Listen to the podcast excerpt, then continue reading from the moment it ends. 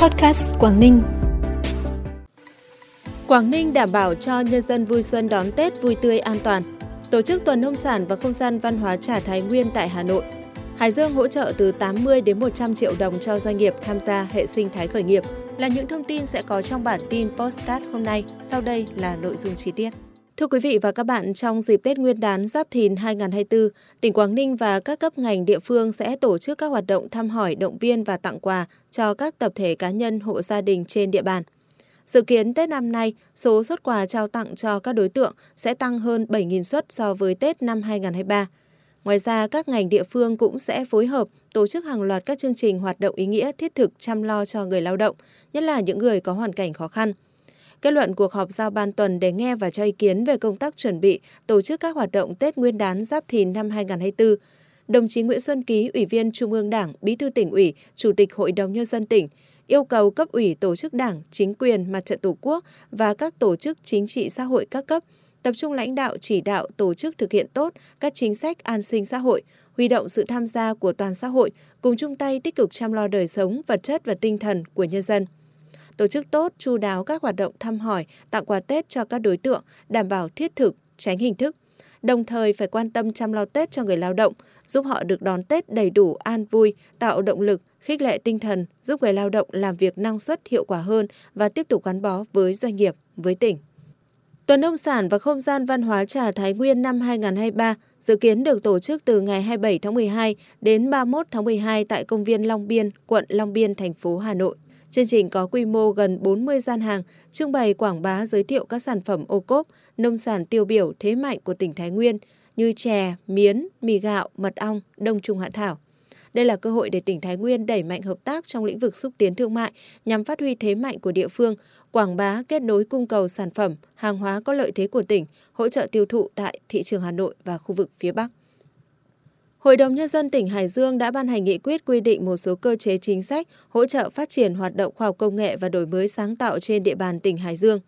Theo đó, từ ngày 1 tháng 1 năm 2024, các tổ chức doanh nghiệp được hỗ trợ 50 triệu đồng khi tham gia thực hiện đề án nâng cao năng suất và chất lượng sản phẩm, hàng hóa cho các doanh nghiệp tỉnh Hải Dương giai đoạn 2021-2030 từ 80 đến 100 triệu đồng một doanh nghiệp, một nhiệm vụ khi tham gia đề án hỗ trợ hệ sinh thái khởi nghiệp, đổi mới sáng tạo quốc gia đến năm 2025.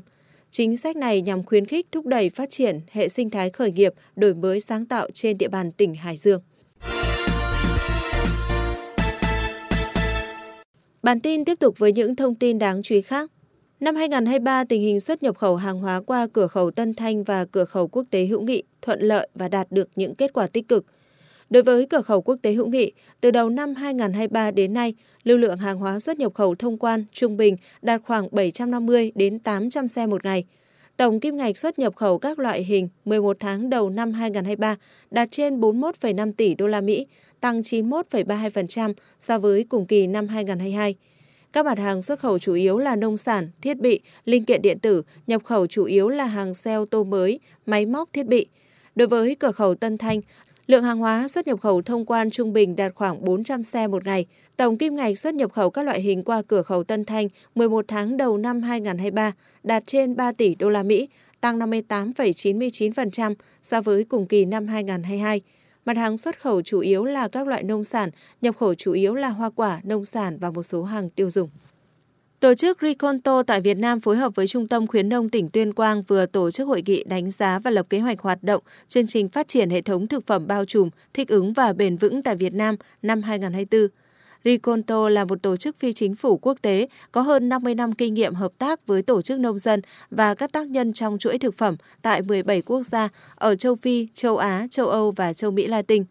Tại Tuyên Quang, Riconto Việt Nam đã hỗ trợ phát triển 1.300 hecta dưa chuột, ngô ngọt, ớt và các loại rau củ khác, mang lại nguồn thu nhập cho người nông dân, đồng thời hình thành chuỗi thực phẩm an lành cho thành phố. Cũng tại hội nghị, đại diện ngành nông nghiệp, ban quản lý các chợ đầu mối, hợp tác xã sản xuất cung ứng rau củ quả an toàn đã trao đổi tìm kiếm đối tác hợp tác phát triển, thúc đẩy dự án và chuỗi thực phẩm an toàn bền vững. Theo Sở Nông nghiệp và Phát triển Nông thôn Bắc Cạn, toàn tỉnh hiện có trên 65.000 con trâu, bò, ngựa và gần 22.000 con dê. Phần lớn số gia súc này được chăn nuôi nhỏ lẻ theo hình thức bán chăn thả.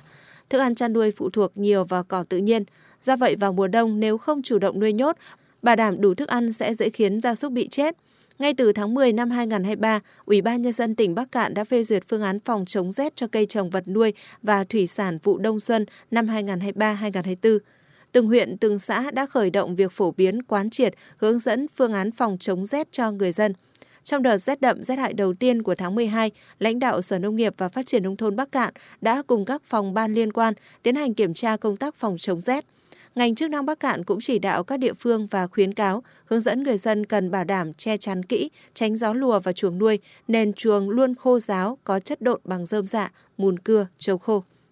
Phần cuối bản tin là thông tin thời tiết.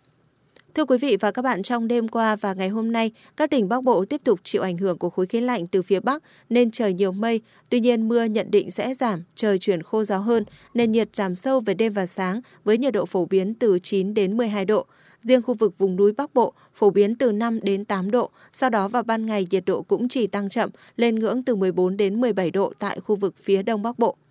Thông tin vừa rồi đã khép lại bản tin Postcard hôm nay. Cảm ơn quý vị và các bạn đã quan tâm đón nghe. Xin kính chào và hẹn gặp lại.